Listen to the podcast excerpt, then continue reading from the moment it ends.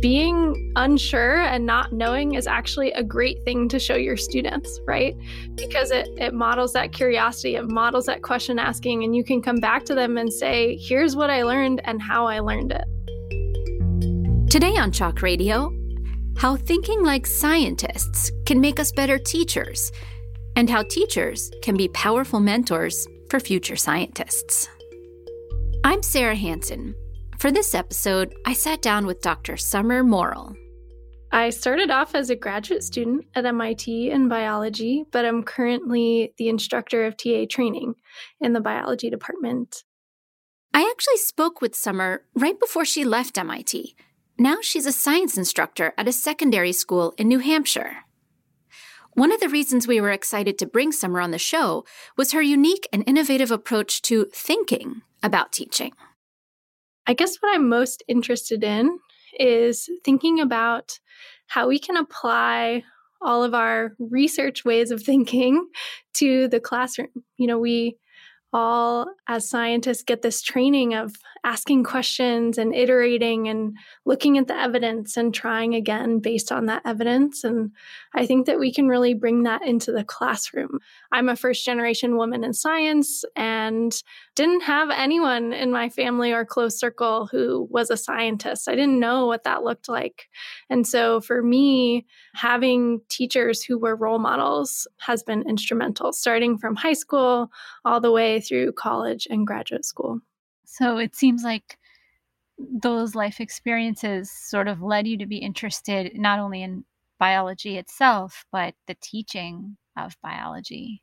Yeah, absolutely.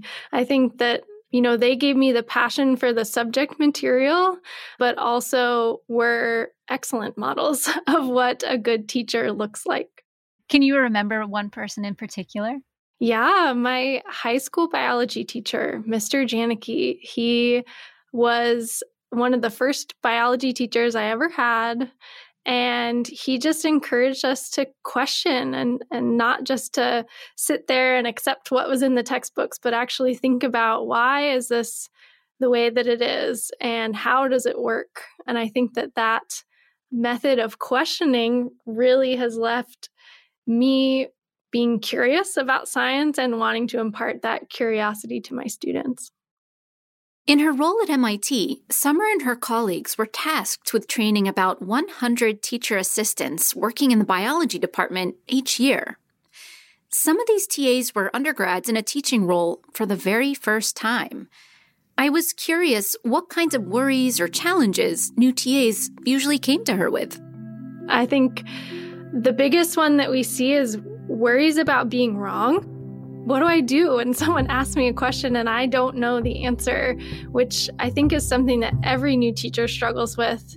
And I love being able to tell them that being unsure and not knowing is actually a great thing to show your students, right? Because it, it models that curiosity, it models that question asking, and you can come back to them and say, here's what I learned and how I learned it. For Summer, teaching is a way to enhance her scientific chops, to approach problems with humility and curiosity. But it's also an opportunity to help students see science thinking in practice. This encouragement for T As to intentionally model their science thinking skills in the classroom is central to Summer's philosophy.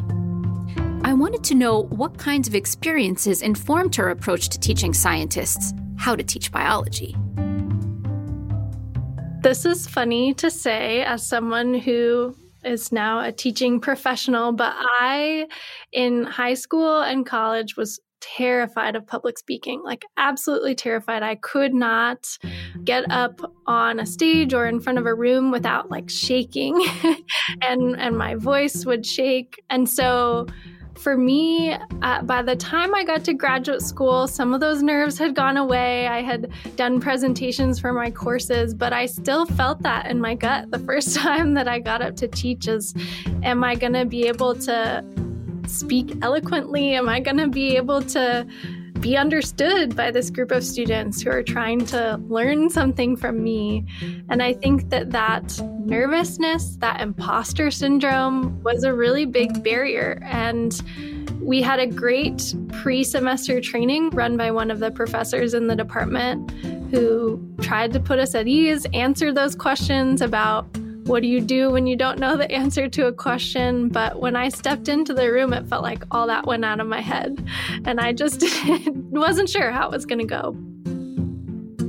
While Summer's experiences as an instructor informed a lot of her approach to teaching T As, she also drew upon insights from other students and instructors to make sure the approaches the T As implemented were inclusive and equitable.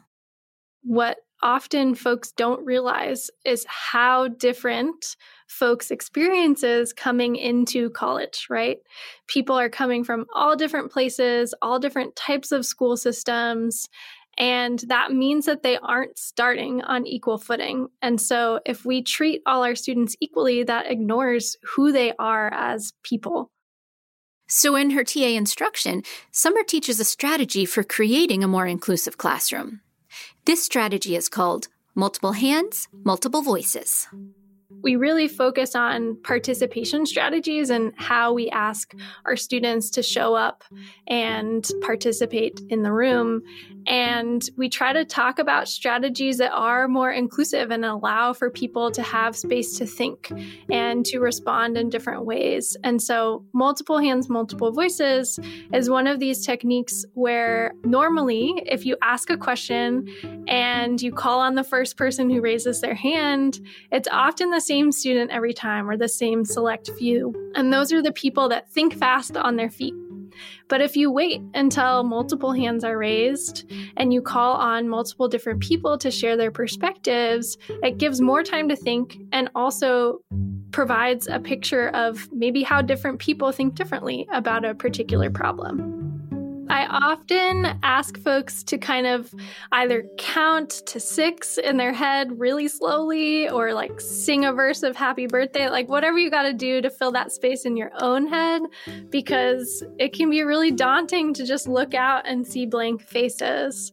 But one of the things we talk about with inclusive participation strategies is transparency and letting folks know that you are giving them conscious time to think. And so sometimes it means saying, I'm going to give you thirty seconds to think about this question while I erase the board. And just leaving that space to know that they have time to think can be really powerful and less awkward for the T As. This focus on encouraging students to draw on their different experiences, to create space for different ways of thinking and learning, is powerful. And it doesn't start and end with classroom instruction. As Summer explains, grading is another important piece of creating equity as an instructor. There's a whole session in her T A training focused solely on this kind of approach. What we really try to do throughout all of this series is provide tools and takeaways that T As can bring into their classroom. So we try to offer this session right as T As have their first assignment they need to grade. And it feels real, it feels concrete, and they're left asking this question of how do I grade effectively? And more importantly, how do I grade equitably for the students in my classroom? And what that means is thinking about, are you being objective with your grading? And are you allowing any implicit bias to enter into your grading? And that's a hard question to answer because, of course, it's implicit, it's unconscious. And so creating structures for yourself as a teacher, as a teaching assistant, so that you can combat and mitigate those issues of equitability is really important. And so we work with T As to design and implement rubrics for grading. We encourage them to do anonymized grading as much as possible, and we introduce them to programs that allow them to do that, as well as give detailed feedback. It struck me as I was talking with Summer that her teaching doesn't only emphasize modeling science thinking as an instructor. It also emphasizes modeling empathy and care for students as human beings. One session of the T A course is titled Supporting Our Students. And for me, this was where the focus on humanity and empathy really came through. Grounding these issues of student support in real life scenarios is so important for not only T As that are experiencing some of those challenges, but also have not yet experienced them, right? They can start to think about how they would respond. So this whole session is thinking about how we can listen to our students well, how we can actively listen to them and respond to them in a way that helps them to grow and empowers them to make their own decisions. And so not only is it thinking about challenges that our students face, maybe the first exam that they've ever just totally bombed, or something that might be going on in their personal life that's affecting their learning, but it can also be these challenging scenarios where, where students are challenging us to be better teachers. And so I often tell them, as because I give them the list of scenarios to choose from as we're going through this, and I I ask them to choose something that either feels very relevant to them or most challenging to them. And I think that that's really important that they can push themselves in that way. And so the scenario, the student that calls you in, this was actually an example that I took directly from my own classroom. So I was teaching a cell bio course as a teaching assistant, and we were talking about genetics. And often in genetics related topics and genetics courses, we throw out mom and dad as being the genetic donors, and mom and dad, maternal, paternal, very gendered terms. And I had a student who raised their hand. This was a non-binary student, and they let me know that this kind of felt weird to them that we were using all of these gendered terms to talk about a very scientific thing, genetic donors, and they felt that it was exclusive of their experience. And I really, for me in that moment, wished that I had thought about this ahead of time, because all I could do was thank that student for letting me know and say, you know, I'm going to look up more about how we can be more inclusive in genetic language. There is research and papers out there that put forth new systems of explaining genetic terminology. But if I had thought about it ahead of time, I would have been able to really expand on that and talk about the intersections between the way we talk about things as scientists and kind of societal issues and, and societal reflections on what we're learning. Given how complex it can be to implement these concepts of inclusivity, equity, and empathy, let alone as a first-time T A, I was curious how Summer implemented systems to provide feedback, especially since so much of these T A's work was being done in real-life, real-time classrooms. This was one of our key priorities that we identified as something that T As were looking for. They wanted to know if they were just shouting to the void or if what they were doing was actually making a difference and having an impact. And so one of the graduate students that I worked with during the needs assessment process, he developed a worksheet for an observer to go through to kind of think about community and engagement and how those were playing out in the classroom.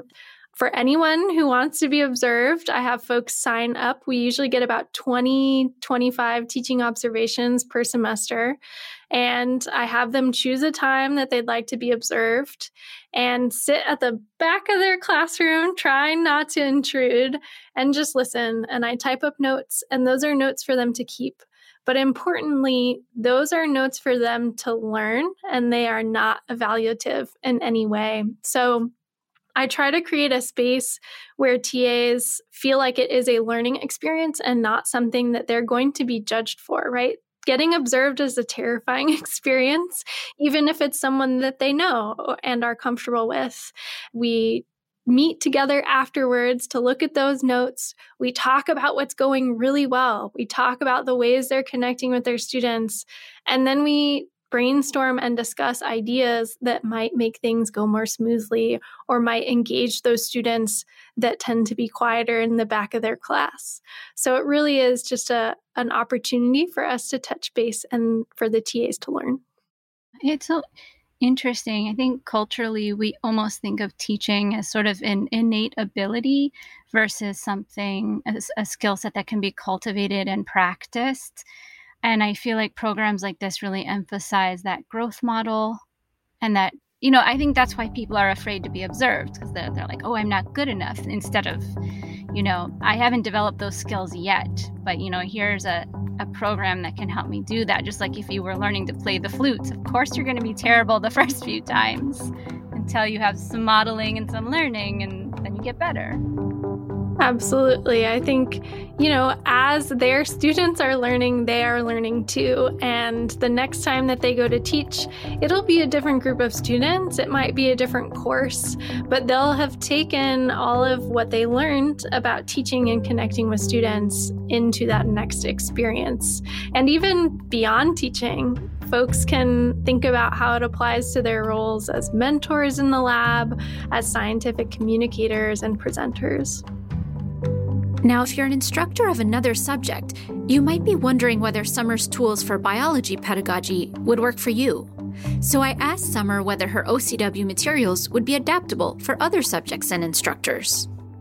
Yeah, absolutely. I think what I've tried to do in the materials I've developed is leave space to make it adaptable to your particular discipline. So often, for example, when we look at providing feedback and looking at grading practices, what I do is I pull a problem or a question from one of the courses that the T As are in.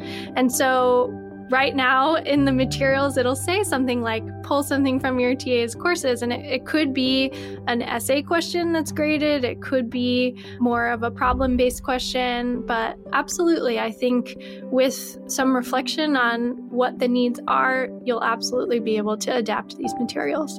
One of the big things, not only did we reach out to stakeholders in developing this program, but tried to match the pacing of our sessions with what our T As were experiencing during the semester. And so that would be the advice I would give, is try to tailor it to the T A's direct experience as much as possible. Before I left my conversation with Summer, I asked her if she was excited to move on to her next position teaching students at the secondary level. I am. I'm super excited to transition to the high school world. As I mentioned, that was where I first learned to love biology. And so I'm super excited to get to be a mentor and a role model for those high school students that don't yet know that science is their thing. And we'll get to do lots of cool biology together. If you're feeling motivated to improve instruction in your field and want to teach with Summer Morrill's materials, you'll soon find them all on our M I T OpenCourseWare website. As always, they are open and free. Thank you so much for listening. Until next time, signing off from Cambridge, Massachusetts, I'm your host, Sarah Hansen from M I T OpenCourseWare. M I T Chalk Radio's producers include myself, Brett Pachi, and Dave Lashansky. The show notes for this episode were written by Peter Chipman. Be sure to give us a follow on Instagram, Twitter, and wherever you get your podcasts.